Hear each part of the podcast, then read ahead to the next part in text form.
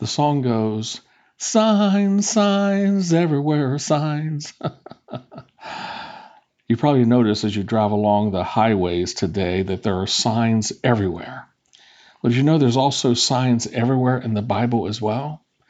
And the question is are you going to follow the sign that will get you home safely? That's what today's episode is all about. This is Where's God? Finding Him in the Small Stuff. And I'm your host, Greg McCollum. I'm going to tell you a story, a story that will inspire you and help you move closer to God through the small stuff in your life. A story to give you a glimpse of God that will surprise you with its simplicity and amaze you with its message.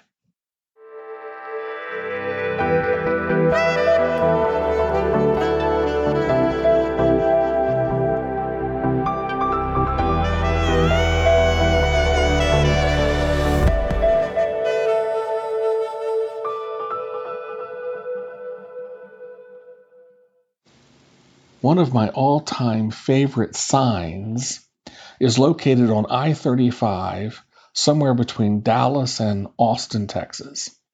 It advertises a local hotel.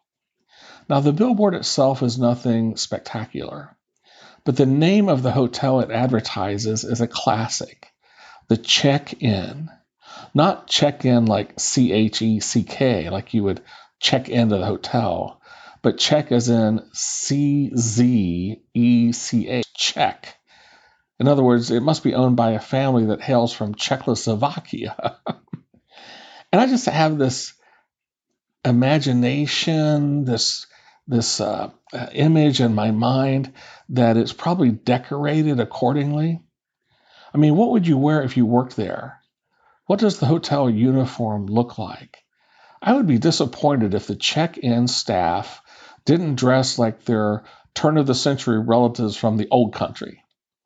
Someday I'll have to stop by and see for myself. But I find signs intriguing. I like signs that use the product they advertise as part of the sign. I mean, I love it when a car dealer puts a car on top of his sign or dangles a car precariously from high above his dealership on a crane or something. Or the military surplus store that has an Air Force jet outside of their front door. It's genius. Sometimes there's a common theme that runs throughout a certain genre of signs.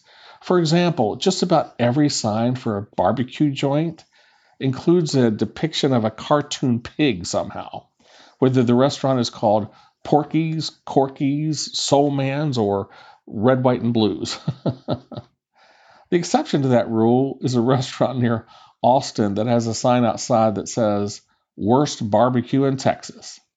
I guess they're going for the reverse psychology angle. I just take their word for it. Other signs are so iconic, you only need to see the shape to know what they're advertising. The old Holiday Inn sign was like that. Today, I think probably that round green Starbucks sign is that way. Now, some of the signs along the highway actually have signs within a sign. You know, like those big signs near highway exits that have a series of smaller signs on them, and they advertise the specific restaurants and gas stations and hotels that are located off of that exit. Of course, do I really need a sign to know that there's a McDonald's off each exit along every highway in the country? now, there are signs I dread to see, like road construction ahead, and signs I look forward to seeing, like the one at the end of my street, because I know when I see it, I am almost home. Signs advertise tourist attractions, colleges, churches, airports, charities, bakeries, ice cream shops, farmers markets, candy stores, radio stations, television shows, movies, malls, funeral homes, and doctor's offices, and more. Signs give directions. Signs give laws. Signs give cautions like yield, right? Signs give advice. Signs tell you how many miles to go. before you get to the next place you're going. Signs give speeds, signs or speed limits, I guess we should say. Signs give prices, signs even give history lessons. Signs actually play a big part in our world today. Did you know signs are also a big part of the Bible? The Old Testament is full of signs which promised the coming of God's Son. They call him the Messiah. We call these signs from the Old Testament prophecies because they were predicting something that would happen in the future. And many of these Old Testament signs or prophecies about the Messiah are well known to us. For example, we knew through Old Testament signs that the uh, Messiah would be Jewish, he would be born in Bethlehem, he would be a descendant of King David. He would have someone who would come before him to proclaim him as the Messiah. He would be betrayed by a friend for 30 pieces of silver.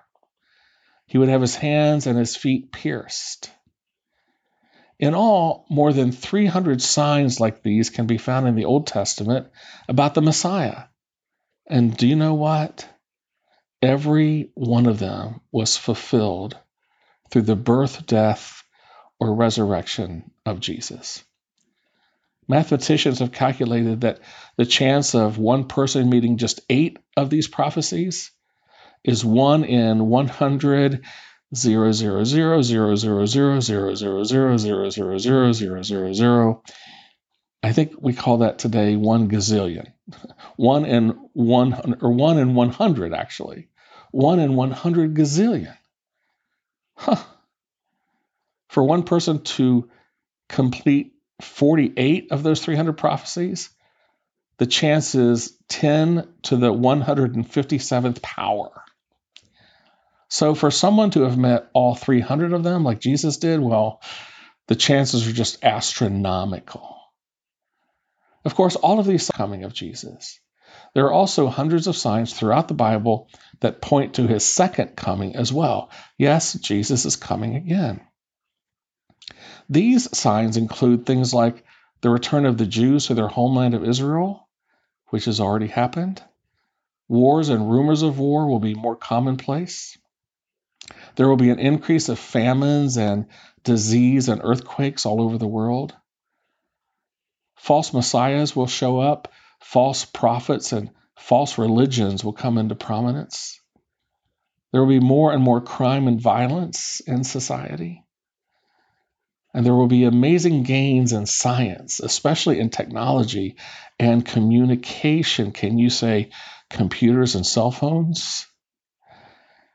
And there's a passage in the Bible which was written by Paul to a friend of his named Timothy that described a series of these signs that would happen in what we call the last days, just before Jesus comes back.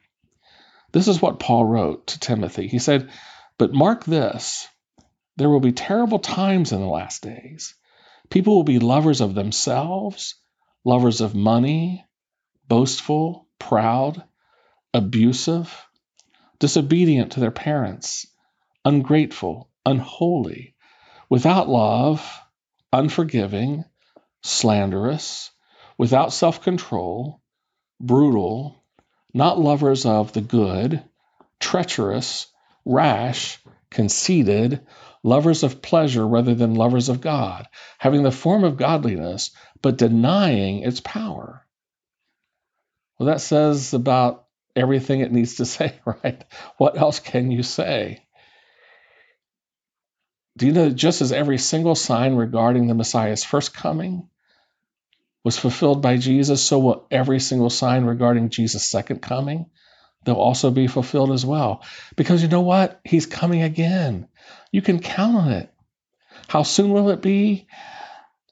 No one knows. But just as those signs on the side of the road count down the miles to the next town in ever decreasing distances, so the signs of the times are counting down the distance between today and the day of Jesus' return in ever decreasing numbers. In other words, we're closer today to Jesus' return than we were yesterday, and we will be closer tomorrow than we are today. The question is, how will you respond to these signs?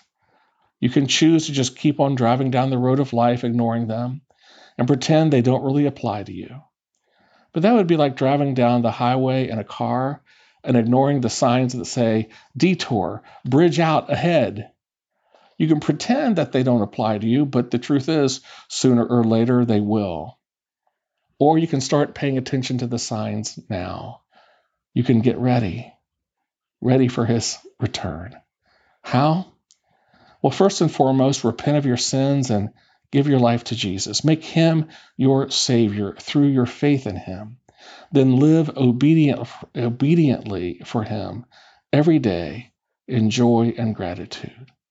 Learn more about him, worship him, love him, and be sure to tell others about the signs too, so or better yet, who is coming. Don't let them miss heaven because you didn't show them the sign, the sign with a capital S, whose name is Jesus. This concludes today's episode of Where's God? Finding Him in the Small Stuff. Did you know when Jesus was preaching and teaching, he never used words like justification, sanctification, glorification. He never used words like those to describe himself, God, God's Word, salvation, heaven, or eternity. Instead, when Jesus talked about theological concepts, he talked about the small stuff of life. We call them parables today. He did that because his listeners could understand the small stuff. They were living the small stuff every day. It was through the small stuff that Jesus helped people move closer to God. There are going to be no intimidating, scary, or overwhelming theological words as part of this podcast. You'll just encounter things like cups of coffee, home repair, signs on the side of the road, roller coasters, and french fries, all revealing something unique about God, who meets you in real life ways every day.